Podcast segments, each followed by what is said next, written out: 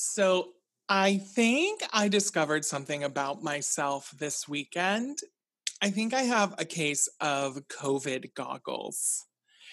Mhm. So, like, COVID goggles are kind of like beer goggles. Remember in college, everybody's like, "I have beer goggles." So, I, I, I think I have COVID goggles because my man cave region has been on lockdown since before this quarantine. So at this point, I just see regular looking dudes, not even my type, and I'm ready to enter a prolonged marital contract with that man. You know, like uh, that's so yesterday I had lunch. We went to the Grove. It was me and it was PSL and it was Christine. And long story short, every single dude looked like marriage material. Every single dude, like regardless of age, regardless of everything.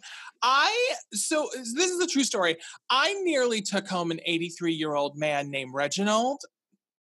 He and I were near the corn dog stand and we both reached for the mustard packets at the same time. And you guys, it was so hot when my pinky brushed against his. Like the attraction can only be described as animal. And I think he might have a nice retirement plan. So, like, for me, that's a total package moment. I'm ready to go in for it, you know?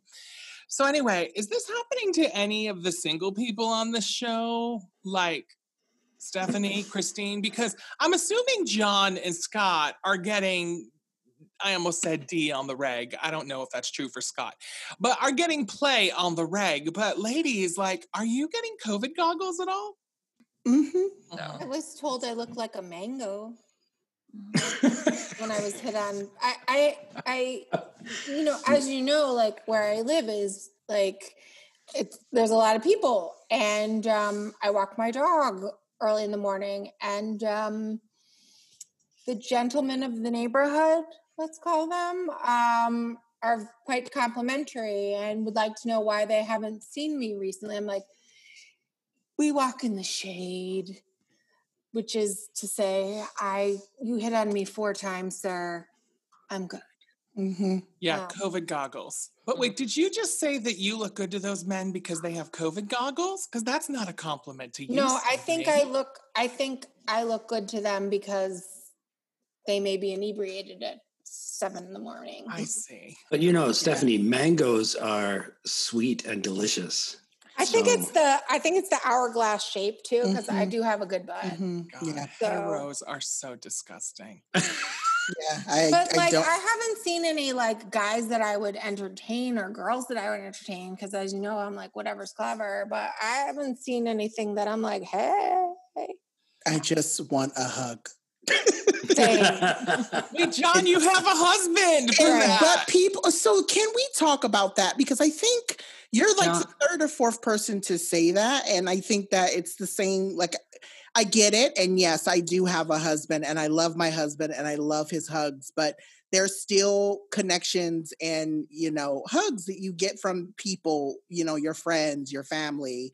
So it's like, it's not even just COVID goggles. It's just that like today scott gave me a hug and i was like thank god like i just was so thankful that i had another person to actually you know give me a hug it's just one of those things i'm an i'm an empath so that's the reason why but I mean, John did grab my butt while we were hugging. It okay little so i don't want my husband thinking that that's true oh my God, did that you did guys not happen did you guys do a junk press?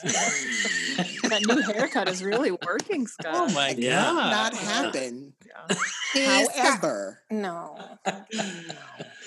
I have a question for you, Jimmy. Before we get moving, this is uh, this Yeah. is. They have a corn dog stand at the Grove. With everything at the Grove. no, let's just say I actually had empanadas, but the Okay. the story was more enjoyable. What if I said corn dogs? So thanks so much for calling me out. By the way, when I was telling the story, I could see Christine's face look at me like, "Bitch, you didn't eat a corn dog." Well, no, my question what? was going to be like, did you guys eat corn dogs after I left? Well, uh, Well, you know what? Eating corn dogs is between me and Reginald. So what? That corn dog has a mean- 401k and a state pension. Don't judge my corn dog. I was already a little bummed out that I didn't get invited to the Grove with everybody else. But then when you had corn dogs, I was really my Irish guilt was really. All right, well, let's have a myself. podcast. Okay, Okay, then every- fine. Let's do it. Truth be told, I always wanted to host The View, but I don't exactly meet the lady requirement. So, you know what I'm gonna do? I'm gonna get my friends together and we're going to start a podcast.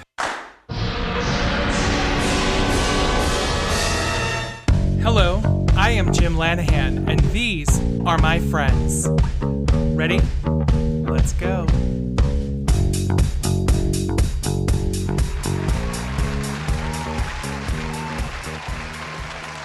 Right, you guys, welcome back to a new episode of Jim Lanahan and Friends. Let's do a quick around the room. We have Christine Cinecore, Dr. John Paul Higgins, Scott Sheldon. Everybody's in Los Angeles. And from a faraway studio in the nook of Los Angeles, producer Stephanie. Welcome, everybody. Did y'all have a good week? Yes, very Yeah. good week. Much better than last week. Good, good, mm-hmm. good. Listen, we have a guest today. Oh no, John, what did you say? I said so so Oh, why was it so so? because two of my favorite people passed away this week. So Oh, didn't want to bring down the mood, but uh, um, Chi Chi DeVayne passed away last Friday. Um, I actually learned about her passing away this past Monday, um, and then hearing about Chadwick. So it was just kind of a bummy week to for two of the my favorite people to pass away. Yeah, yeah, I know, I know. Um, it was sad, particularly Chadwick, because he was so young. It was shocking, and he didn't talk about the cancer, so it was so shocking because it was like, very. how is a superhero dead? You know, and Right. um, I encourage everybody to go find the Jimmy Kimmel clip where he arranged for Chadwick to be behind a curtain at a cinema. And people walked up to the other side of the curtain. There was a big picture of Chadwick as the Black Panther. And people were commenting on how much that movie meant to them. And uh, they were Black, these people. Uh, they were young, they were old, they were every gender. And it was amazing. And then at one point, Chadwick would pop out and say, hey you know i'm here and, and give him a hug and it's really moving i, I recommend everybody go um, and watch that it's amazing okay y'all we have a uh, guest so let's jump right into the yummy yummy Yeah, you got that yummy, yum, that yummy, yum, that yummy, yummy. I can't go to Taco Bell. I'm on an all carb diet. God, Karen, you are so stupid. stephanie what do we got this week Well, Jim, what we have here, and everybody can open their packages labeled number one. And as we have come to discover, some of you peek ahead of the show, and some of you try ahead of the show. you guys stephanie's giving you a big hand slap right now i think we all know who we're looking at boys I didn't do anything. I did. I usually eat before, I, but I can't even get this open. this Well- is again stephanie this is wrapped like fort knox I knew you were going to say that, but then we had the conversation about how they were peeking, so I wrapped it up. What? Oh, I'm excited about What do we this. got here? Okay, I've opened up my package, and what I have are Barnum's Animal Crackers, a Nabisco product, which I can already tell you I haven't even opened this up yet because I'm obsessed with them. They are your traditional animal Correct. cracker in here, and they are not frosted. Listen to this freshness. Oh my God.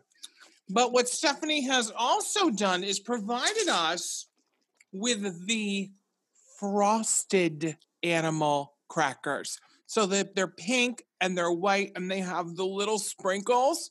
And literally, this is my diabetes in a bag. I'm obsessed with these. Did you make these, Stephanie? The the ones with the Oh hell no! They're- icing on them? Oh no no! Oh, okay. I just thought, you know, I, I had ordered, I, I do Amazon Fresh for my grocery, so I'm afraid to go to the grocery store. So I had ordered animal crackers one day, and I was like, you know what? It'd be really fun to just try them, try two different kinds. Cause I grew up on the Barnum's animal crackers. And then I was like, you know what? Let's try some frosted ones too, because I think this is fun. So, Are- yeah. Are the Barnums are, are they in ever, any relation to the circus? Barnum and Bailey circus or no? I didn't research I believe that. so. Yeah. But I believe it's they're a- intended. They're mm-hmm. intended to be that. I don't know if they. Probably like- marketing, right? Don't you think? yeah, I would Yeah. imagine. I, Yeah, I don't trying- think they're mean- in the business of cookies. I don't know. Every one of my cookie looks like a buffalo. Mm-hmm. Mm-hmm. I'm trying an advanced move here where I sandwich the frosted one in between two of the non-frosted ones. Oh, you're a goddamn professional. Yeah, to make Ooh. I wouldn't have even thought about doing That's that. And I amazing, love junk food. thank you. Now there are some animals here that I can't like. This this one looks like a hedgehog pleasuring itself. Oh, It's a I think I got one I of have those no too. idea what that It's a animal buffalo. is. This Yeah. one's a zebra, I think, and this They're- one's a tiger, maybe. Mhm. This is a bear. This pink one's a Oh, bear. you know what? My COVID goggles are kicking in. This elephant is really attractive. Look at that trunk. And there's a camel. This is definitely a camel. I love that the package says that they're a good source of calcium. Mm, Now this is a carb-free, sugar-free keto treat, right? Mhm, mhm. Mm-hmm. Mm. No. I love that we're all eating so vigorously. No one's talking. I keep trying to mute myself because we were like, the first few we were like, oh God, we can hear the chewing. So I'm like, oh, No, I Stephanie, I think this is a hit. I think this is the hit so far. All of us are shoveling this into our mouths. Actually, it brings me back to my college years because I was so poor growing up as a kid. We weren't allowed to have the frosted ones. So because I was like making my own money in college, I literally bought these like every other week Mm. and I would devour a bag. And hence why I become the size that I am. I I just have to say that I have. This is the first time I've ever had a frosted one.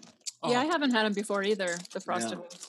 you guys, this actually brings me back to fifth grade when Father John touched me inappropriately behind the pulpit. Okay, thank you. Yeah, you got that yummy, yum, that yummy, yum, that yummy, yummy. I can't go to Taco Bell. I'm on an all carb diet. God, Karen, you are so stupid. By the way, I thought there Father John two. never touched me, but Christine knows this. Father John, our father growing up, who gave us like first art communion and everything, he Mhm. tr- he legitimately touched a lot of boys. Really? Oh, Yeah. Oh, it went down after we went to college. The year after, it all went down at our church. It was crazy. I'm surprised uh, that story you told about me being um, confused for being a boy Yeah. actually happened at that church. So I'm surprised he never tried anything with me. My usual joke about it is, am I the only one he didn't touch? Damn it. In fifth grade, already undesirable. Thanks, Father John. Welcome to my body issues. You know. What church was it? Oh, you better not say. You better not say. No, we can talk about it. Corpus Christi. Mm, hmm In Boston Lake, New York. yeah, I know where that is. Yeah. Okay, you guys. Um, as I'm finishing this, Yeah. I'm finishing this cookie, I'm going to be chewing a little bit. Okay, I named the podcast Jim Lanahan and Friends because I knew that I wanted permanent recurring co hosts. So that's Christine and Scott and Dr. John, of course. But I always knew I wanted to have an extended network of friends who provided subject area expertise. People who could get right to the meat of it if we had questions on a specific topic. And today we have our first extended family friend. Her name is Marissa. She's one of my very, very best girlfriends. She is a new mom. She balances motherhood with a high powered day job. she has a really fancy job, but I'm not sure she can talk about it. But trust me, it's very fancy. she lives in Maryland, outside of Washington, D.C. You guys, it's the one and only Marissa from Maryland. Hello. All right, you guys. So, oh my God, the crowd loves you, Marissa. So, I'm still laughing at the fact that you call my job fancy. I don't know that anyone has ever described my job as fancy. well, I don't, I won't, I won't out where you work because it, but let's just say it's right now, it's very topical. It's in the news almost Yeah. every day. Yes. It is. well, okay, so yeah. But what I do does not contribute to the fanciness. oh, I think you're important there. I mean, you're essential. You never stopped working, right? So Mm. That's true. Except when I the baby was extracted from my body. Okay, I mean that is really we have we have to talk about a lot of things involving Uh-huh. bodies and extractions. Okay, so you guys, I just have to first take you through something that I. So I was trying to figure out like what are we going to call Marissa because I call her Marissa. I was like, but for the podcast, like, is her podcast name Marissa from Maryland? Like, or would that just short down to Marissam, like Marissa M, right? Like Marissam, or like Maryland Marissa. Would that short down to like Mary Mary? Because I thought that was funny. M A R mm. Y, M A R I, right? So, and then it hit me. If I take the May from Maryland and then put it in front of her name, it's Mamarissa. And then I developed Marissa's theme song. Put a windy in your butt, lube it up, stick it in. I'm gonna make this baby fart every time for the win. Ma, ma, ma, ma, ma. Ma, ma, ma, ma, Marissa. Ma, ma, ma, ma, Marissa. God. I um I tell you what, I've never been more excited about a new alarm clock ringtone in my life. You guys, that just made me wheeze so hard I got a COVID cough.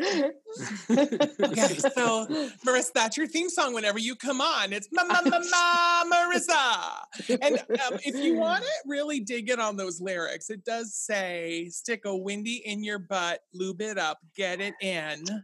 I'm gonna make that baby toot every time for the win. I mean, Jim Lanahan wrote those lyrics, so you know, that's Okay. amazing. So, a fun fact about Marissa and her husband is that I introduced him, which means I co own half of the baby that they made together.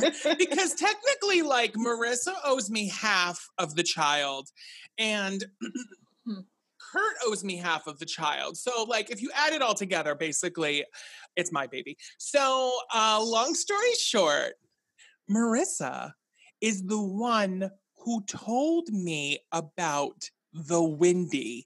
You guys might remember we talked about the Windi a few weeks ago. And a few quotes just to help us reset. Windi is a three inch tube made of soft, BPA free plastic. It's basically a fart catheter, or as some like to call it, a butt trumpet. When used properly, it's almost guaranteed to leave you with a much happier baby, as long as you're comfortable putting something up your baby's ass. So, Maris, how is it going with the Windi? Is it working? Uh, you know, here's the sad part. We probably only did it two or three times, and then it just, I was so disappointed in the lack of whistle coming out of my son's butt that, like, it didn't work. And I was so disappointed. I was like, there's nothing more in this world than I wanted than a little toot whistle coming out of my son, and I didn't get it. And I was like, you know what? Maybe I did it wrong. I don't know. I mean, what's harder than putting some lube on a piece of plastic to shove up there? I mean, it's not that hard. I never have So- trouble with that activity. Uh, I'm I usually going okay say, I've it. never tried I it. knew that was I'm sure- So, but for two or three times, did the toots come out, or was it just a complete failure? No, I think it was. A, I think he was having other issues. Like I just think he was just a baby because you know that happens when they're babies. They're just babies, and so he was acting. um He was acting like he was annoyed, but then we tried it, and then you know he kind of got this look on his face, like, "Well, that feels a little interesting." And I was like, "There we go again." and um, but yeah, no, it didn't produce any any toot whistles, and I was so I was so incredibly disappointed. Um, I know, I know, I know. Marissa, does it have? Is there a whistle device on the end of it? So yeah, the- it's like it- it's supposed you know, to I- whistle, like to to let you know that he farted or something like that. Yeah, I think so. That's what they say. Like you hear, but like a higher pitched one than that. Um, yeah, like a slide that's what I was whistle kind of. Yeah, because it says in the directions like anticipate hearing this whistle, and so we were like, nothing. No. And I have so sadly, I have so many of them because my sister had given them to me. One of the many, many things that she has um, gave to me after um, having her own daughter, and I was like, okay, I'm going to try it. Like this is one of those weird things, but I'm willing to give it a shot. And I was, but I have so many. She had so many. So if I, if you guys want each one, I'm happy to like. You know what? I know- need to go to the post office anyway, so I should just ship you all your own personalized Wendy's and try them in yourself. If you Except- do a show with them. Yeah. yes, everyone has one in the show, and it's a No, matter of listen. who can keep it in the longest. Some of us will really enjoy that. Yeah. Oh, I have I have no problem with that challenge. I also want to say that earlier this week I did shove one of those large boba tea straws up my butt and I found I was able to whistle the Star Spangled Banner out of my ass. It was like Mhm.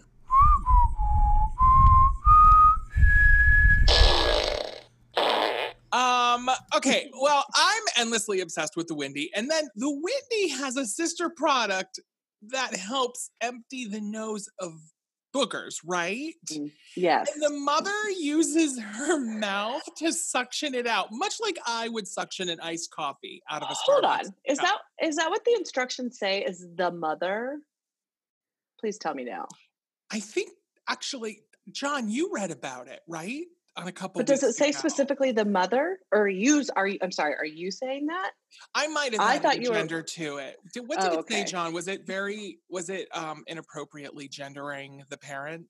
No, I think it just said parent. Oh, parent. Okay, good. Because Mm-hmm. I was like, um, I actually nine times out of ten make my husband do that one.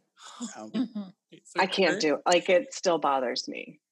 Kurt sucks the boogers up through the thingy. Wait, it's so. But what keeps you from getting a mouthful of burger boogers? Okay, so there is there are fail-safe mechanisms within this tube that prevent the, you from ingesting the actual booger.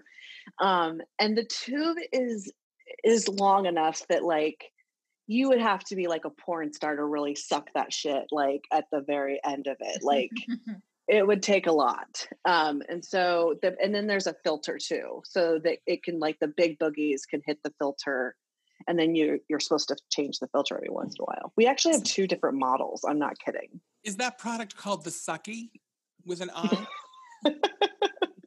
No, that's the original. It's called NoseFrida, and then we have another brand. Yeah. Oh, when I was little, my mom had a giant thing that looked like a turkey baster that she just Mhm. shoved up there. Yeah.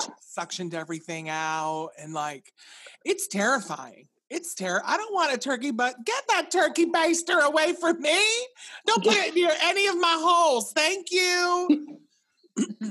um. Okay, Maris, tell us other things we don't know about being a mother because none of the hosts are um parents except for Scott has some steps, but he didn't push them out of his. No, I never area. had to clean anybody's nostrils or stick Yeah. anything up their asses. Thank Like, goodness. tell us about your nipples and your vagina.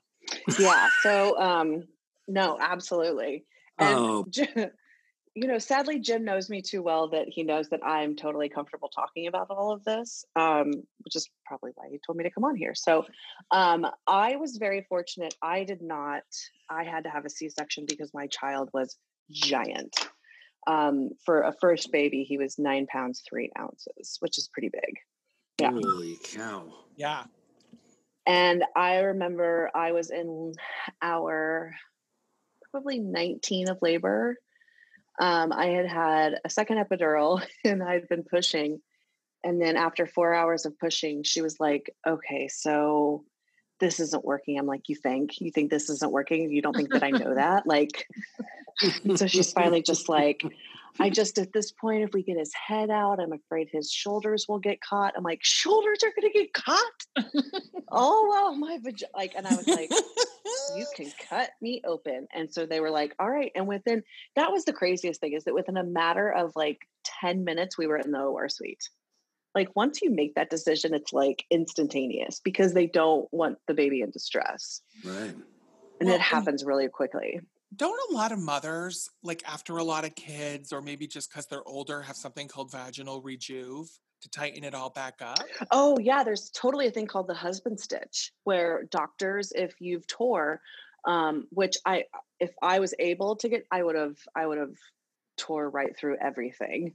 Um, so, but they do. It's called the husband stitch, where they put another extra stitch in there to make you a little bit tight. Oh my god. Oh my goodness. Maybe that's what I have, you guys, because you know, based on feedback. Anyway, so and then what about so your your vagina's in really good shape, which is great. Yeah, it stayed Thank God. intact, which yeah, but I will say that, you know, I was a big a lot of women are like, "Oh, I'm just going to have a C-section." And I, you know, again, I don't I don't want to pass judgment, but that was never my plan. I was like, I'm going to try my hardest. It's major surgery. It's a bitch Mm. to recover from. Mhm. Um and all doing that while trying to care for a baby, like no, I don't want that. But when you are like in the grits of it and you're just exhausted because you haven't sleep slept or ate for 24 hours, you're just like, yeah, I give up. So um my my my pussy is intact and my husband is very excited about that. I'm very excited about it. Um Marissa, yeah. they cut right through your um basically through your uh, ab muscles, right? To get in there. yeah, Like, so that's, that's what that's the recovery is. The, the it's a bitch because they basically cut your abs in half as they get in there. Yeah. Yeah. And it's so it's for me and most like it's just below the pubic hairline.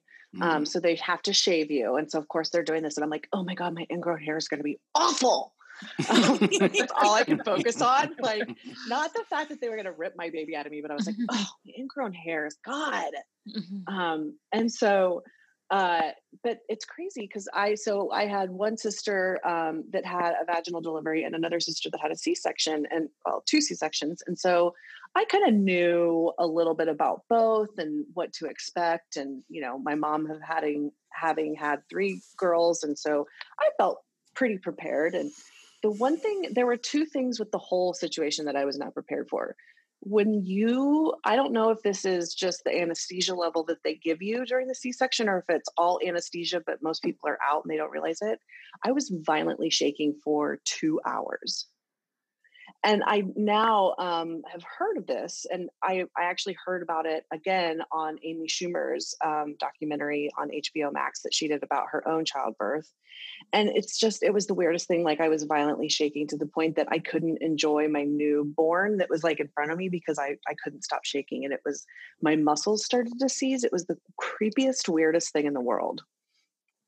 Um and yeah that was that was super weird and then i still have a lot of numbness like i don't feel much in that area where they made the incision Your which I kinda knew. Your vagina is No. numb, no no no no no Oh, okay. thank god that still has a lot of feeling um Oh, thank God.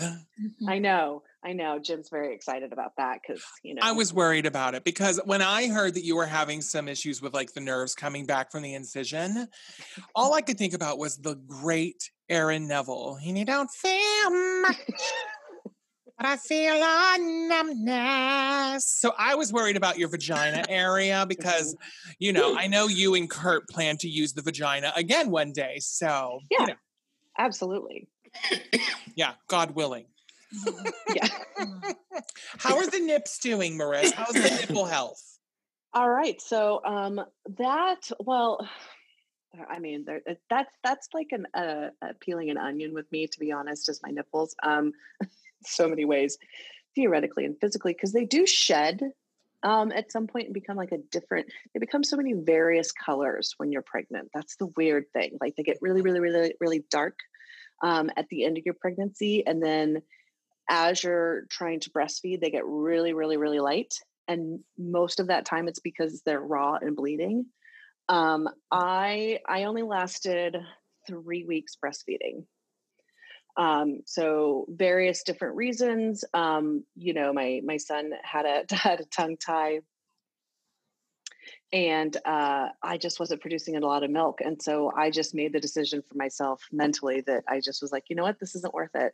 Um, so I I only lasted about three weeks with that, but it still wrecked my boobs. I was like, really? I only did this for three weeks and they're still wrecked. Like, oh, it's not, it's so mean. It's like after all of that, you're like, really? Like, Mhm. I just have to say, everybody on the Zoom call, look at hor- how horrified Christine is right now at all of this. She's like this. What's happening? Christine, you're literally describing Christine's worst fear pushing a baby out of her vagina and having it suck on her nipples. I mean, even for three days, forget three three weeks, you're like a hero. Yeah. It's a weird th- it's it's very weird i you know and i i thought that i would i would like stick with it i thought you know i was going to be like devout it was important to me oh man it is hard like I, and that's one of the the one of the many many crazy things that is still not talked about about childbirth and pregnancy and all this. It's still so mysterious and it's bizarre that it's mysterious but breastfeeding is like one of those like very touchy subjects for a lot of people. Mhm. um and it's but it, it is it's hard and you know i just it wasn't um it wasn't worth it to me. I have um my glasses keep fogging up um you guys are making me hot. Uh I have that impact on ladies. you do. Yes you do. Hot and moist jim hot and moist. Um and so uh so um yeah so i just i was like i i knew i i knew that i didn't want to go down that path of postpartum depression and that and that's where i was headed and i was like you know what i'm picking my battles here and so i gave up and i um spent well i shouldn't say i my mommy bought me um the uh baby formula keurig so it's essentially um, a formula Keurig that you put formula in and water, and it makes the perfect bottle in like two seconds. Oh gosh. It is wow. so cool. Can that Keurig also make a pumpkin coffee? Asking for a friend. So yeah, you can add vanilla syrup to it. We typically just add bourbon syrup. We just typically just go. add the bourbon Your straight in baby there. likes a double shot of espresso and a shot of bourbon. He There is is a- Calling the police. There is a difference uh, uh, between um, being with a woman who has uh, breastfed as opposed to being with a woman who has not breastfed in the uh, when you're Oh, in a I- sexual situation. You can tell the difference. You can the nipples are different texture for sure. Yeah. They're much yeah. Describe the texture. Yeah. there is. like, what do you mean they go? They turn into innies? Like, what no, are you no, they, they, about? they get um, you know, they get like um Callus? ca- Like- calloused, yeah, like hard and uh leathery kind of. But isn't that a good thing? It's not bad at all. I don't mind it at all. It's uh, it's So it's mine's the not- opposite of that, actually. Really, Mine's yours a got lot. more Mine, got softer. mine got uh, softer. Yeah. yeah. Mhm. Most of the, most of the time when I was with, with if I would be with somebody who hadn't had children, their nipples would be softer. Mm. And and when I'm when with somebody who had had children, they've they're much harder and leathery Well, if- and like yeah, and they stick out. with They stick out hard. They stick out like like they have they rarely they're always erect. So that's pretty cool. Yeah. too. Well, and Jim, anything Jim was like, I'm sorry. Look I at Jim's face. you're, you know, uh, you're just keeping them well hydrated. I don't know. I'm just trying to get off the topic of Scott and those nipples, and I'm just failing miserably. Okay, so my gosh. Okay, I'm just uh, contributing, Jim. I'm just contributing from the other side. You know? Does All I anybody have? Go ahead, Christine. I was just gonna say, all I can picture now is Scott like at some like young single mothers support group, just working his way Like, around the what do I think? to get access to those breastfeeding nipples. Yeah, I just pictured Scott at the fair, like with all the udders around him, just big, hard, full udder nipples. Uh, Um, okay, and now I think for what could possibly be the best moment of our first meeting with Mama Mama Marissa. Dr. John, do you have any hard-hitting, riveting questions about childbirth or nipples or vaginas? Is everything okay, John? You know, actually, well, oh, oh no, I was going to say, actually, I do. Uh, Well, I wouldn't say I have a question, but I was going to say, actually, wanted to uh, co sign what you were saying about the whole thing. A friend of mine, when she had her daughter, kind of went through the same thing. And I remember being in the room with her, and for maybe the first few hours, she was trying to get her daughter to latch. She wouldn't latch. And I learned a couple of weeks later that my friend ended up giving up on it. She was like, nope, I just bottle feed her. And I was like, what happened? And she was like, I just couldn't do it. She just, and she was explaining to me um, how complicated that was. And I, they were also talking about it too on that uh, show Smothered on TLC. There was one of the women on that show who had a baby, and the woman who came in was trying to explain to the mother um, what that's about and how what it does to a mother's psyche, et cetera, et cetera. So, um, not necessarily a question, but I just wanted to validate that I do believe that to be true, and I I, I understand how um, impactful it is because my friend basically walked me through the whole process with her and her daughter.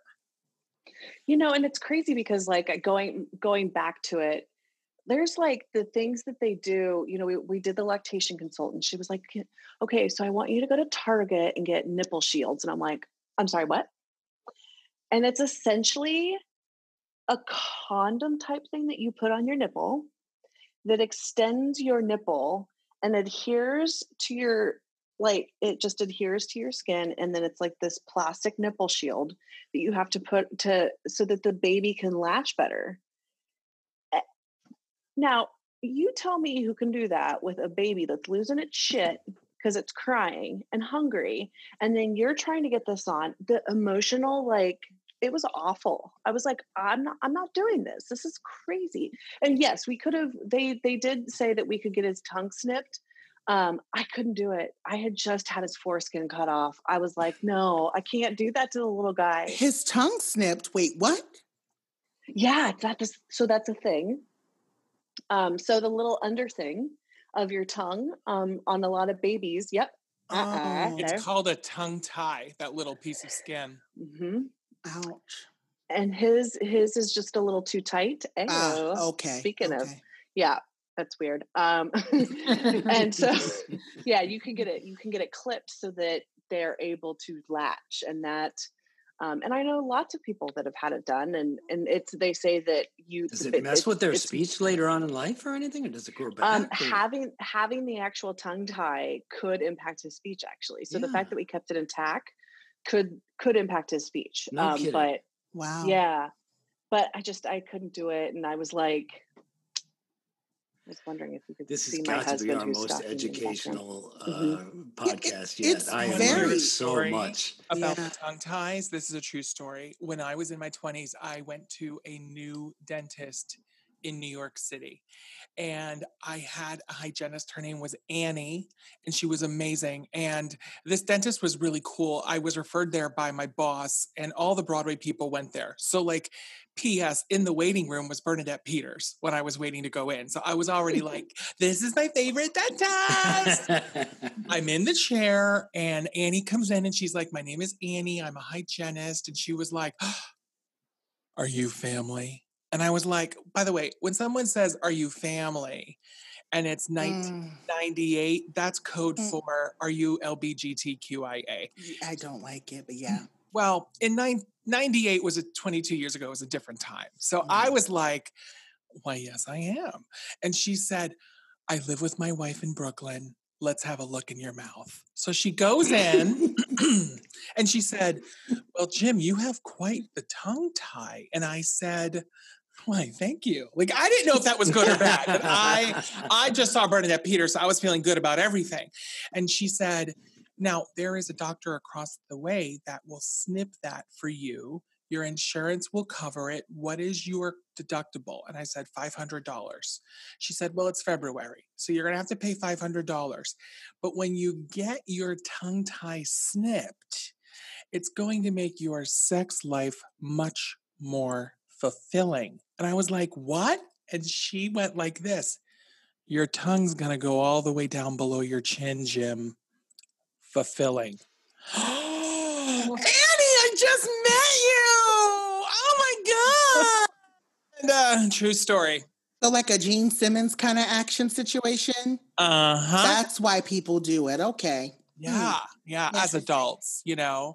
But I'm not thinking your baby needed a fulfilling sex life. So I think you were probably smart to No. keep the tie. No, however, ask me if he told me that story shortly after telling him that my my son had a tongue tie. He's like, "Well, you know," and I'm like, "Thank you, Jim. You know what? I mm-hmm. might want to reconsider that in case he wants to give Yeah. really good head when he's older." Yeah. I mean, or, you know, lick a butt. Lick a woo woo. You know what I mean? Whatever he's into. I I listen, I don't have a problem if your son's heterosexual, Marissa. I'm fine with that as long as he doesn't flaunt his heterosexuality in my face all the time. Um, All I, right. I had mine clipped when I had braces as a teenager. I had this really? And this one. Yeah, to the bottom and the top because they felt that the muscles were so I only had muscle. I mean, I only had braces at the top, but they felt that the strength of that muscle would really Huh. Well, So- PSL did give me the best cunnilingus of my adult life. Scott, get in the last question. Then we have to let Marissa go to bed. She has to get up in about 42 minutes for work at her fancy day job. Wow. Was the circumcision uh, religious or was it uh, just because? Just because yeah we and that was the other thing it was like you know it that's another hot topic um Yeah. we did it just because you know um i think for cleanliness is i think Mhm. basically the only reason that you cite anymore for for doing it um so we yeah we just did it for you know right. Okay. That's what I was wondering. Do you know I never saw an uncut peen until I moved to New York City? It's very regional as well, I think. Well, I think at our age, Jimmy, they just did it to everybody. I think it was just i a think thing. yeah like when we were born, it was just clipped and that's it. Move Mhm. on. Yeah. And I think it as it got older, it was like it's not that hard to clean. Just pull it back, wipe it Yeah. off. You know what I mean? Yeah. Pull that thing down, flip it, and reverse it. You know? Yeah. No, I was just going to say that, it, that that was just I I didn't care. So I was that- was one of the things that I punted to my husband. I was like, if you have strong feelings, either or, I will do you. hmm They say the pleasure, though, if you have an uncut uh, peen, is much better than if you have a cut peen. That's what I've heard. Now I feel bad that I've deprived him of that sexual pleasure. that extra foreskin adulthood. really adds. I uh, know. well, and I now that I didn't clip his tongue tie, I just I've you have ruined this boy's sexual I life. have ruined him. Cock blocking him. He's not even one. Let me tell you, if that's that's the That least of the things that I'm going to corrupt that baby on. My mother keeps having a conniption fit because she is convinced that his first word is going to be the F word. I swear, Marissa, if his first word is fuck, I'm like, I don't know what you're fucking talking about, mom. That's fine. I'd be proud of him. It would be the highlight of my life, sadly. I love you, Marissa. You're welcome on the podcast anytime. Thanks for the insight. Whatever Bye, guys. mothering topic, we're going to go right to Mama, Mama, Marissa. And we're going to get the answer. Um, because really, if so, as we've learned today, Marissa is our insider into the world of first class parenting techniques. Our gateway into the underbelly of innovative baby products. Um, she's also our first call, by the way, if we run out of liquor or marijuana. She's she's facilitative with that.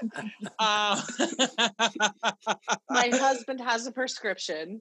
mhm, Yes. Oh, yes. Everything on the up and up. Okay. Yes. So we love you, Maris. And you guys will be right back after this commercial. Put a Windi in your butt, lube it up, stick it in. I'm gonna make this baby fart every time for the win. Mama, mama, mama, mama, mama, Marissa. Mama, mama, I'm Marissa.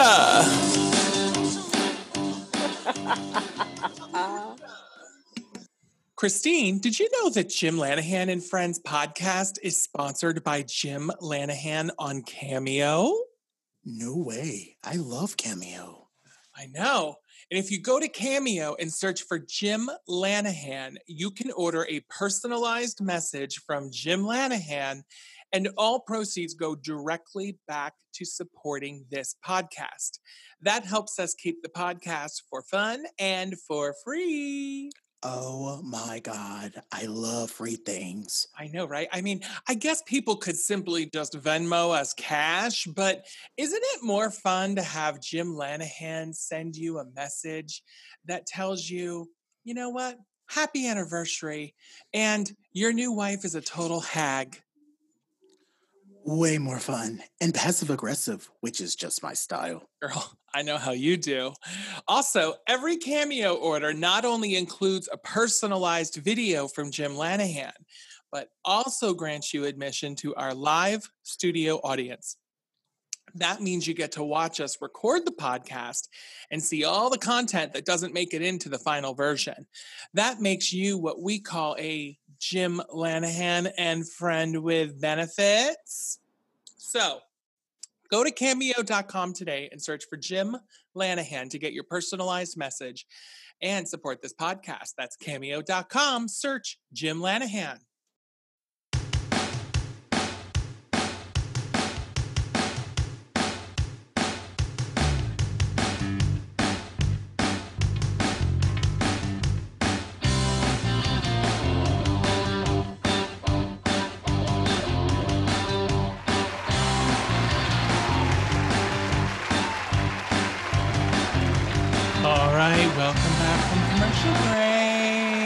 Break. Marissa's a pisser, right? She's so much fun. She's great. Yeah. So if you have any questions about vaginas or nipples or, you know, babies or any of that, I mean, she's your go to. She has all the answers and she's an expert. So, I love that we're compiling experts. That's very Mhm. cool.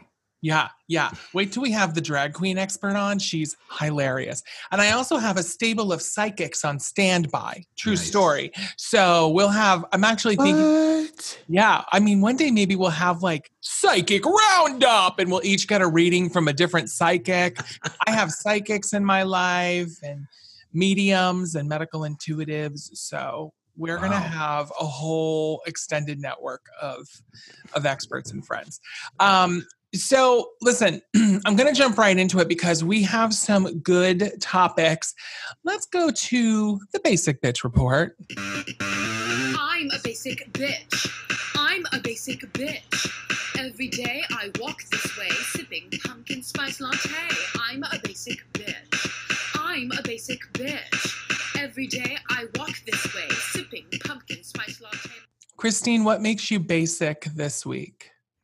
Well, I was initially going to talk about something completely different, but uh, I don't know. I'm still a little traumatized by the whole childhood talk, and so I want I wanted to talk about that a little bit more. I mean, I know obviously uh, you gentlemen wouldn't have the same experience that I did, but I have never in my entire life once had even the slightest inkling or desire to have children. Like, and I've been told my entire life that, oh, you'll meet somebody and it'll change. And, you know, you feel that way now, but just wait till you're older. And like, so I lived in fear of like this switch being turned on suddenly where I would suddenly have this desire to have children. Thank God it never did. But I don't know. It just seems like such a foreign desire.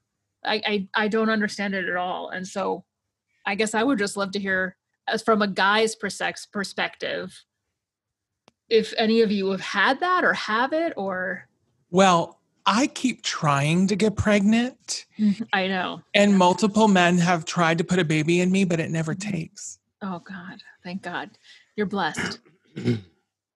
Maybe I'm barren. Uh, no, I, people keep saying Jim Lanahan, you would make a good dad, and I think that's true. But Yeah. I don't have an urge to have children. Mm, same.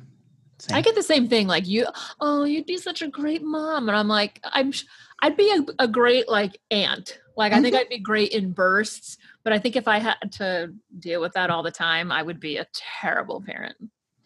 I never, uh, I never wanted children my whole life. I've never had the desire to procreate.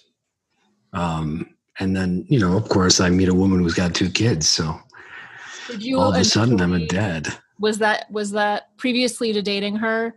Did you date other women who had children? Was that No. that you Never. didn't want to do? Marsha's the first person I've ever dated who has who has had children, and she uh, she told me on our first date. She was like, "By the way, I have two kids."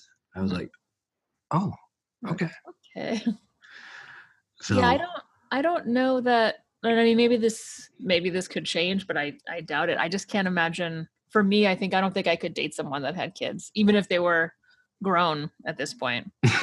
And I don't know why that is. I just Well, I do have to tell you this: it's the best. It's the best thing that's ever happened to me mhm. in my life, ful- fulfillment wise. It has made me a much better man. It's made me a much better person, and it's made me much more um, uh, not focused on myself. Like things become bigger than your own, you know. But it was a complete shock gotcha. and I never had to deal with babies, so that's a big difference too. So that's maybe maybe that's why I like it so much. Yeah. I never had to stick anything up anybody's ass. Yeah. you got the you got Yeah. the better part of it. I don't know. Exactly. For me, I personally have I, so my husband is adamant on not wanting children at all. Um, I like the idea of children. However, being that I grew up so quickly in my own personal life, um, I know what it's, I, I don't know. I just felt like I've always kind of watched people have children and I felt like they've become miserable. And that's something I didn't want to happen to me. I mean, just being honest, I have friends who have Yeah. children and they, they seem to be absolutely miserable um, and you know they can't afford them their life is wrapped around the child they can't go anywhere they can't do anything.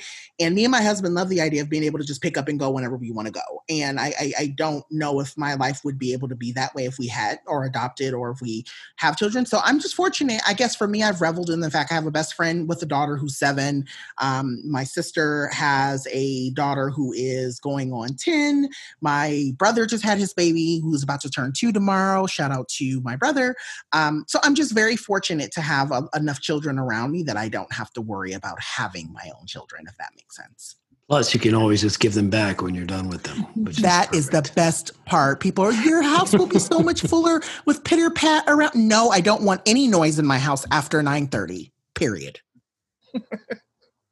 that is really funny. Period. Yeah, I, feel bad. I feel bad too because you know so many of my friends have had children, um, and it really does. I mean, it changes your relationship for sure, and part of it does make me a little bit sad when some of my friends have like decided to have kids, and it's like, oh, okay, well, I guess. I guess that was fun while it lasted.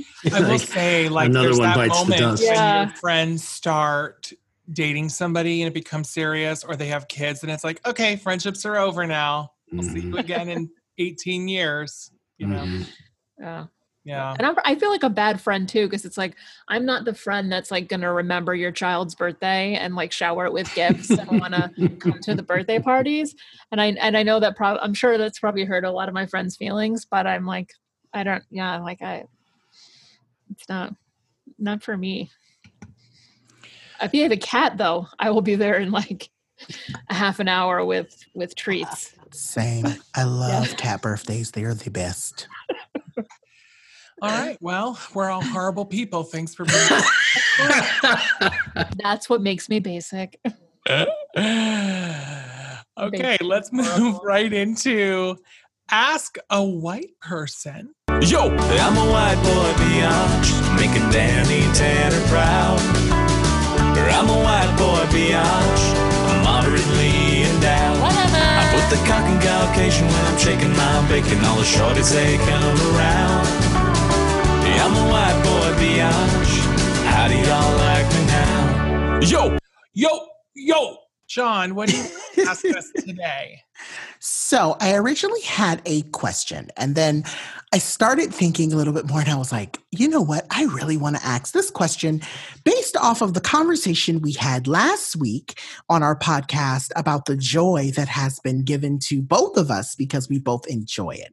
Um, so I know that you are a lover of pumpkin spice and so am I. True. Um, I don't know how much pumpkin spice you love, but I know that I really enjoy a lot of the pumpkin spice endeavors. I enjoy the pumpkin loaf from Starbucks. I enjoy Yes. the pumpkin spice latte, specifically a pumpkin Yes. spice chai latte with an Yes. ad shot. Um, and uh, yeah, and with and whipped cream. That's definitely my jam. Yes. Um, but I wanted to ask this question because I think it's very interesting considering that we just had a section called the Basic Bitch Report. I want to know why white women enjoy autumn so much. Why is it that white women enjoy autumn? What is it about the leaves? What is it about the coffee? What is it about pumpkins? What is it about um, just everything related to autumn? Why do white women enjoy autumn? Well, as a white lady of size, I like an option to layer an outfit. You know what I mean? I want to wear a turtleneck, which helps me feel secure in my double chin region. I want to wear over the top of that maybe a sensible jean jacket, which then helps me frame my bosom area and gives me a longer line. Why not into a pleather skirt just above the knee? Because don't you dare look at my hips into Mhm. a boot. Like I enjoy the clothing and the color palette of autumn. I always have. And it's one of the things like, you know, truth be told, now that I'm in LA, I actually miss the seasons. Not because I miss the seasons. I miss apple cider donuts. I miss picking apples at the orchard and I miss dressing for winter because I just wear shorts and Birkenstocks every day of my life here. Mhm, mm, mm. Yeah. I don't know. Christine, why do you love autumn? Well, it. I, I mean, I I feel like I'm being educated. I didn't realize loving autumn was a white white lady thing, but uh, I do love autumn. It is my favorite season, so it checks with your theory. Um, for me, I love Halloween. It is my all-time favorite holiday. I love everything about it. I love haunted houses. I love yeah everything. So that's the time of year I get the most excited, and it's also the time of year I personally feel the best. Okay. Like I don't I don't know what it is, but I just I've where I feel like some people get invigorated by spring, I get invigorated by autumn. And then I also do love the clothing and the colors and the food and the leaves and the smells and yeah. Mm. Okay. Mhm. And other white people, of course. I just love doing fall activities with other white ladies. Well, I'm not a white lady, but I do enjoy autumn, and, and it's one, like you said, Jimmy. It's one of the things I miss most about New York City. Mm. There's something really magical about autumn in New York City, like between September and the end of November. It's just, you know, it's not humid anymore. The, the, it's a, there's always a nice breeze. It's just, uh, you walk through the park. It's just gorgeous. And, and then it gets really nasty and cold and wet and, and snowy. But there is that window in New York City in autumn. I think it's, an just, energy thing, Scott. Yeah. I think you hit on it because you know in in Manhattan everybody's rushing out to their lake house in Jersey Right. or they're going to the Hamptons for the summer or Fire Mhm. Island, but come Labor Day, like next week, and it's probably different this year because of COVID, but starting next week the kids are back in school. The city fills back up and the energy level explodes. And Yeah. it's like, okay, now we're full force New York City schlep until we all leave again at New Year's. Right. And uh, and the fashion. but but the weather is perfect as well Yeah. like uh, the you know that's everybody's back and everybody's happy as opposed to like trudging through a, a single trail on the sidewalk through Oh. the snow like behind each other you know I do not it's miss New York winters for No. sure.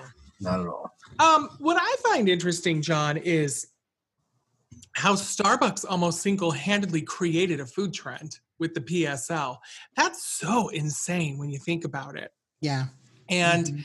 I do want to say though, um, I now, this is a little off topic, but thanks for indulging me. My name's in the title of the show. Um, I wanted to let you all know that I've now had all the PSLs. I've had the Starbucks this week. Mhm. I had the Dunkin' Donuts this week. I had a late entry, the McDonald's pumpkin product. So I saw that today and I wanted to know is it, does it stand up? Does it stand up to the others? I'm prepared to rank them. Here goes. Number one, I'm going to give it to the classic Starbucks pumpkin sauce. It is the gold standard. It's the right sweetness. It's the right amount of nutmegginess. It's got a hint of cinnamon. It's everything. And to be honest, the way they've calculated the pumps of that sauce to the milk to the espresso and then that sprinkle, that dusting is is just perfect. Okay. But the Dunkin' this year took a giant step forward. They made theirs less sweet and more authentic pumpkiny flavor. It's basically identical to Starbucks now. I, I when I was drinking it, I was like, this tastes like Starbucks. McDonald's was a real disappointment. It tasted fake. It tasted like they melted down a pumpkin candle and shoved it in. And like it was just, I was like, this doesn't even make me feel like I'm having a pumpkin product. Ugh! So I would Mm. I would forego that. And it makes me sad because the sugar-free vanilla coffee at McDonald's is one of my favorite treats. She is that girl. Yeah. Definitely Yeah. that girl. So um, but I recommend everybody run to Dunkin' and try the new pumpkin and then get that donut, get that muffin. You get those apple cider, because even the apple cider, Christine, by the way, it's really good. And you and I are apple cider donut experts. yeah. It's good. It's really good. Does So- Starbucks have a good? I don't know of a place to get a really good because I don't drink coffee. A really good cider, like a hot cider. But of course, Christine, of course. so they have um I mean, I worked at a Starbucks in grad school, so I'll tell you, Hey. Mhm. it's apple juice. It's not Mhm. even real cider, but you take the apple juice, you heat it up in the steamer the same way you would the milk. And then it's a whole situation. Wait, how do you make it, John? Oh, you put in the cinnamon syrup Mhm, mhm. the apple juice, you Sure do. heat it up, and then you serve it with whipped cream and a little cream. sprinkle of that dusting, that nutmeggy dusting. 180 degrees. That's right. Mhm, It's good, Christine. You would like it. Yeah, I do love a cider. so. mhm. I know. It's very tasty. All right. Um well, did I don't think we really got to the bottom of why white people like autumn so much. it's obviously because of pumpkin spice products, What apparently. as a as a black man, what don't you like about autumn? Or do you like autumn? I enjoy I do enjoy autumn. I just I so what what sparked this question for me is I once in my heyday of working in higher education had a student who was the quintessential young white lady who loved autumn.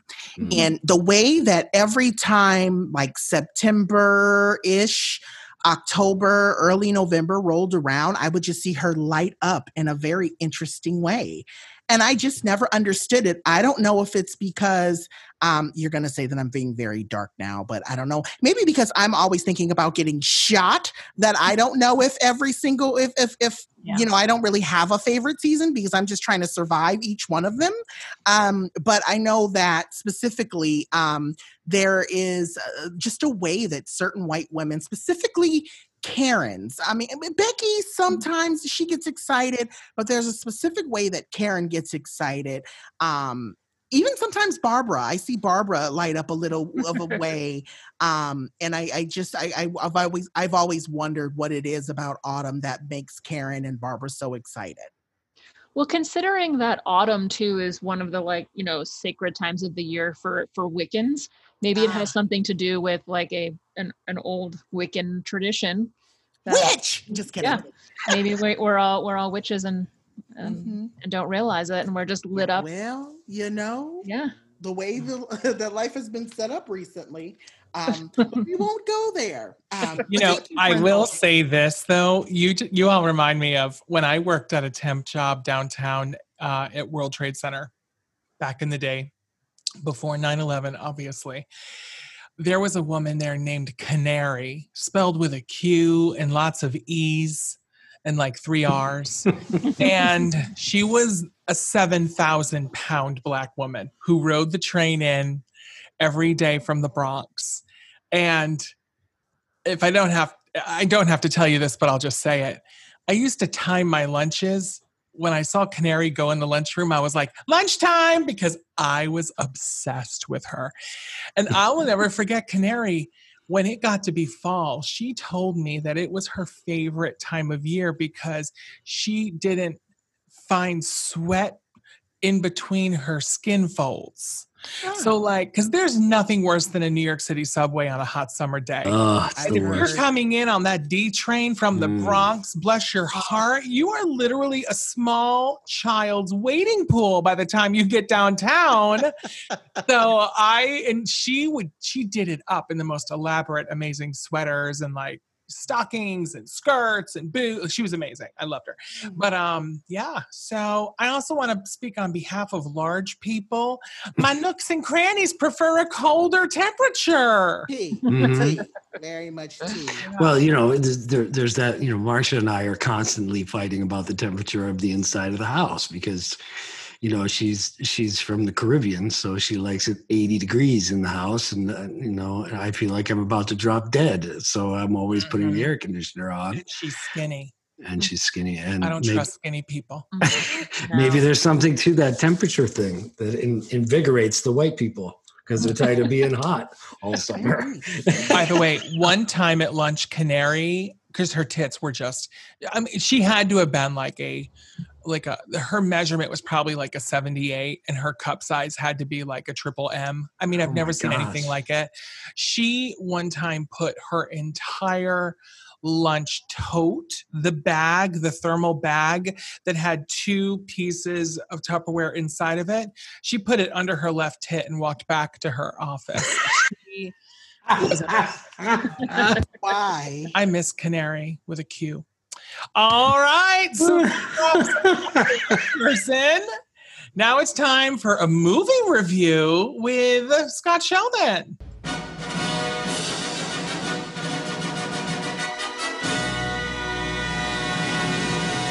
Let's all go to the lobby. Let's all go to the lobby. Let's all.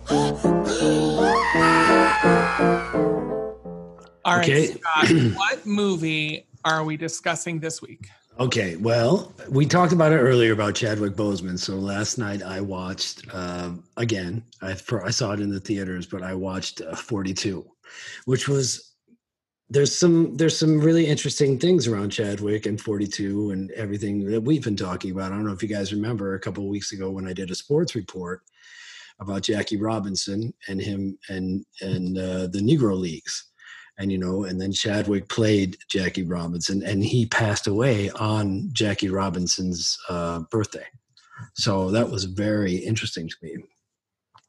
So i watched it again and his talent is just just uh, uh, really insane. The guy had the guy had the ability to play these strong uh, powerful like um, subtle uh, characters, you know, and I, then I went and saw, you know, I didn't watch it, but I, I thought of him playing Thurgood Marshall. So not only did he play the first black man in the major leagues, he played, he played the first black man uh, to sit on the Supreme Court. Then he played James Brown, you know, who basically invented soul music, you know, and and and then of course he played the King of Wakanda and the Black Panther, and and I just thought like this man had a gift of, he was a legend so much by himself that he had the ability to play these legends of real life like you know these people that had changed the world forever. Whenever they needed somebody with that kind of gravitas they would go to you know chadwick and say hey we need you to play thurgood marshall or something like that. And you know I took his death pretty hard. He, he was a, and what surprises me the most, you know, you guys, we've talked about me being a cancer survivor, that he had colon cancer for four years. In 2016, he was he was diagnosed with colon cancer, and he didn't tell anyone, and he didn't he didn't you know he didn't promote it he didn't put any pr on it he didn't do anything and and nobody knew. And he did all this amazing work all this artistry which if he had come out with and said he had colon cancer they wouldn't let him have they would have not let him do it because they wouldn't have paid for the insurance to cover him during the film. So i was like what kind of strength does that take? Because i only had you know i only had um cancer for like a year and it was the it was terrible but to go through that for four years and do all that film was just so anyway i watched 42 he was brilliant he was jackie robinson and uh, you know it's a it's a real loss i really i, I really took it hard this uh this this this year or this week with It was cancer thing. especially surprising because he didn't tell anybody he had cancer. Yeah. So it was so shocking that this this seemingly virile, strong superhero 43-year-old to in to us it felt like he just dropped dead. You know, and that's what was extra shocking about it. Yeah, and he, you know, he, the fact that even the fact that he was 43 kind of blew my mind. I thought he was like early 30s. I had no idea he was in his 40s. I thought he was a much younger man.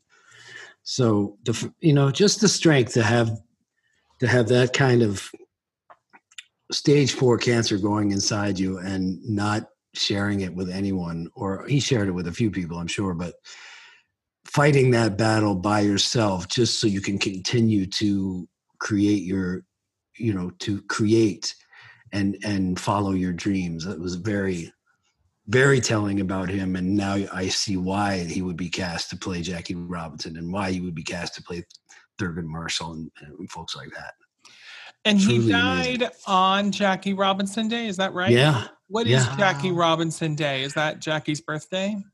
No, it's a day that the major leagues celebrate. Um, it's I think it's I think it's the first day he played in the major leagues or something like that. I'm not sure, but every team, every major league team in in the uh, the league, they all wear number 42.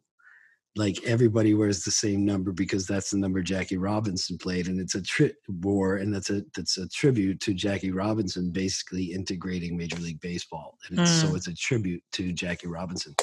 And um, I found it very interesting that the man who played him so well. Yeah.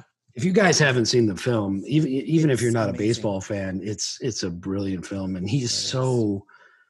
I mean, the the emotional levels he goes through in that film are just brilliant, just brilliant.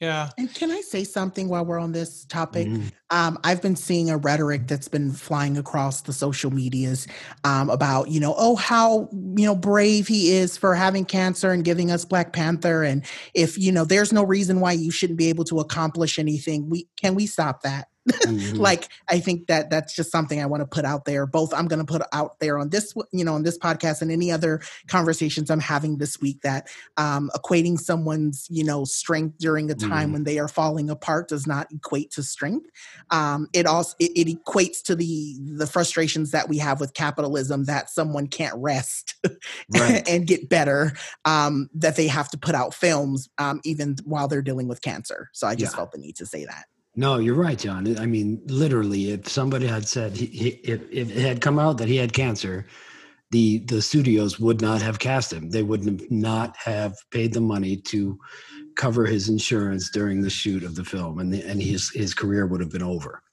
which is just heartbreaking. You know, can you imagine? That's just terrible.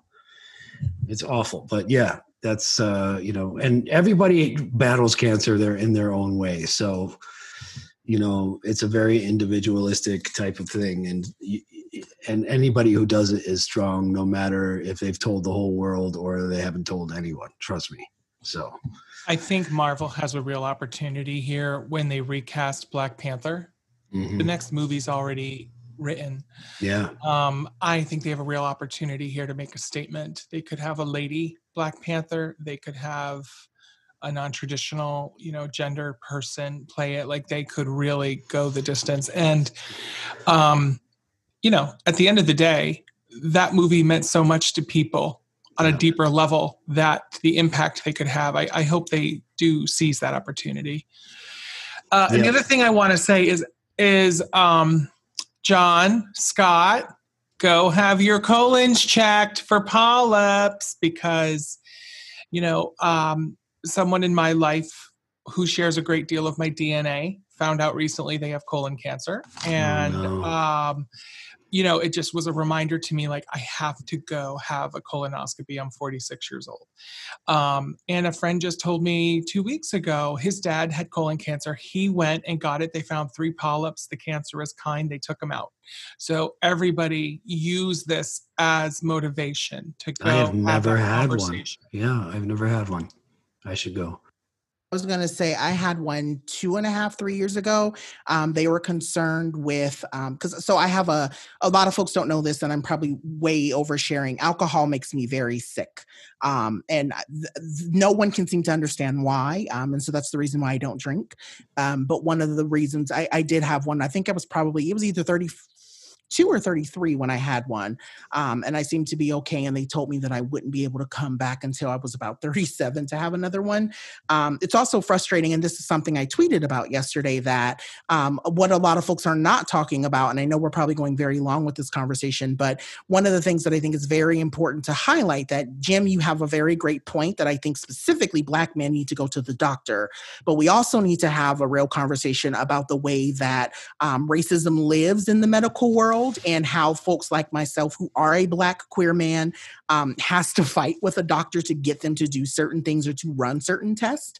Um, and so i think that that's also something that we don't talk enough about are the ways that um, specifically black cis men um, are afraid to go to the doctor because of the historical components related to racism in healthcare. So um, yes and uh, jim i think it's important to yes go to the doctor get checked but you sometimes also have to remind yourself to fight with your doctors to get them to do what you need them to do and that means getting a colonoscopy that means getting checked for your prostate um, all of that because i mean i have to do that with my doctor i tweeted i said it takes me almost it takes me almost three months to actually see my doctor um because she's so elusive and i don't know why.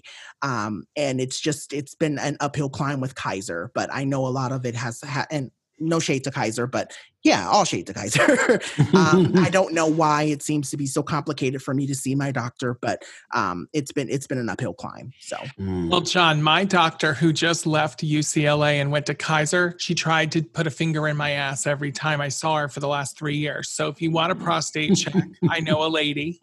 Uh, and but I, I do agree to amplify what you said. Um, advocacy is really important. I think um, whether you're a person of color, whether you are on the LBGTQIA plus spectrum, you need to find a doctor that you're comfortable with. So that lady who wanted to put the finger up my butt, I loved her because on the first meeting ever, she said, "Oh, you're on PrEP." I said, "Yes." And she went right in for this conversation. Well, how many sexual partners have you had in the past 3 months, the past 6 months? What kind of sex? And I was like, Yeah. Wow, I've That- never had a doctor ask me those questions so candidly, and I felt so comfortable. I answered them all honestly, which is something a lot of gays don't do mm, honest with their doctors. So what I'm getting at is also fight for what you deserve in terms of routine checks, but Mhm. also find the right doctor. It's so important because when you find the right person, you're going to tell them everything and they're going to tell you about you in a way that you're not Mhm. expecting. So, Mhm. you know, yeah, the whole thing. The medical profession is really screwed, honestly. Mhm. american it's, yeah It's, it's awful. I used to work at a surgery center where 80 to 90% of the procedures we did were colonoscopies. And just the way the entire insurance is set up for it, if you go in for preventative, it's covered. But if you go in for that and you say that you've had diarrhea or you've had anything or they find anything, it switch it switches it to diagnostic and then your insurance doesn't cover it. Mm. It's it's such a racket. I remember you had that job, and a little known fact is Christine has given me three colonoscopies over the years. Yeah. She's Mhm. got a gentle On my touch. lunch break. Yeah, he'd Yeah. come in. It's nice. It- you know what? I'd like to thank you for those colonoscopies, Christine. Jim, you're welcome. Thank you. So anyway, he was great in 42 and he was amazing. and that's the end of the movie review. Long live Chadwick Boseman, and God bless him for his talent. Yes, rest in power for sure. Thank you, Mhm. Chadwick. All right. And uh, now let's jump into our weekly commitment to taking a moment to celebrate the good in life.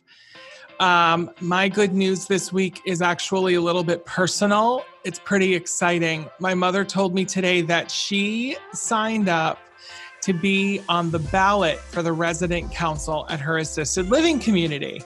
And when she told me this, I absolutely burst into tears. Um, it warmed my heart because it's one of the things that she would have done before her stroke. For many years in uh, my hometown where she lived, Round Lake, New York, my mother sat on the board of trustees for our local library. Uh, she was the president of the board several times over the course of, of 30 years. She was also the president and sat on WIRLIS, which is the Women's Round Lake Improvement Society. She ran fundraisers for the village. She built community spaces for veterans. She built a reading room for children at the library. She started a read to a service dog program. My mom never stopped giving back to the community, and she loved it. She had a strong sense of leadership, and she was always very community minded. And the reason that was such a big deal to me today when she told me she put her name on the ballot is because when she had her stroke back in January of 2017, my mom kind of disappeared. Uh, I always tell my friends it was like my mom died a little bit. I no longer had a mom. Uh, the woman I knew was completely gone. And there was the body left over with kind of the mindset of a child starting over. And it was really frustrating and sad for me to watch that happen. Um, now I understand that it took all of her energy and her focus and her brain power to recover from the stroke and recreate the pathways from her brain to her muscles and rebuild her strength. Um, it was really devastating to watch, though. Every breakthrough, I cried, learning to swallow again, regaining her smile, her first steps, when she walked out of her last rehab facility on move out day, when she learned how to put her own sports bra on, uh, and then today when she ran for resident council. All these steps back to normal. And I'm just really proud of her, and I'm so thankful she's reclaiming another part of herself. So, What's going to happen now? Well, I told her today if you need a campaign manager, I'm the bitch for the job. I said to her, Do you want me to make a sign for your door? And she said, No, I don't think that's necessary. And then by the end of the call, she said, Let's talk about a sign for my door. and um, Stephanie PSL offered to make her a button, and someone else mentioned a bumper sticker for her wheelchair today. And um, you know, I'm I'm probably gonna go slightly over the top on this campaign, to be honest. Like, I don't want to say my mother's gonna win this motherfucker. But the point is, I have scheduled a co rally with Kamala Harris for next Thursday in the bingo room on the first floor near Memory Care. And I have started creating a narrative by which one of my mother's opponents has a nasty sex scandal. Uh, her name's Mildred, and I'm to start a rumor that she's having a sex scandal with a young cafeteria worker named Ronnie.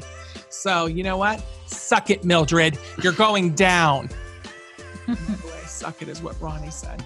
Um, anyway, um, wishing my mom all the luck. I cannot wait to see her get on the resident council. And remember, if you have good news, we want to hear from you. I'd rather be talking about you than me here. So please send us your good news stories. You can DM us on Instagram right from the Jim Lanahan and Friends podcast page. You can also send me a message on my website, jimlanahan.com. Go to the contact Jim tab there. So, yay, go mom. That's exciting. All right, let's wrap it up and tell everybody where we can find each other. You can always find Christine at C Cinecore on Twitter and Facebook. Instagram is Christine Cinecore, and her website is christinecinecore.com. Dr. John Paul is on Twitter and Instagram and Facebook at Dr. John Paul. Website, drjohnpaul.com. Scott can be found at Scotty Sheldon on Twitter and Facebook. On Instagram, it's Scott A. Sheldon and Scotty Sheldon, the actor.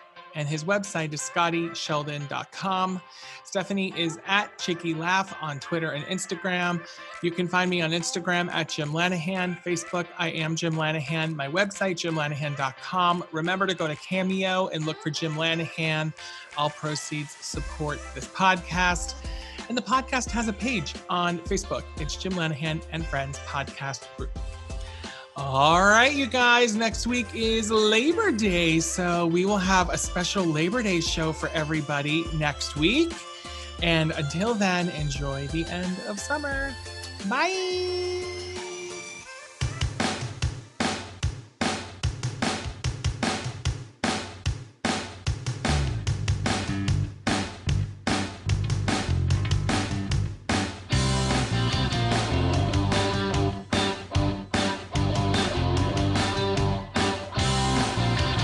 You know what? I'd like to thank you for those colonoscopies, Christine. Jim, you're welcome. Thank you.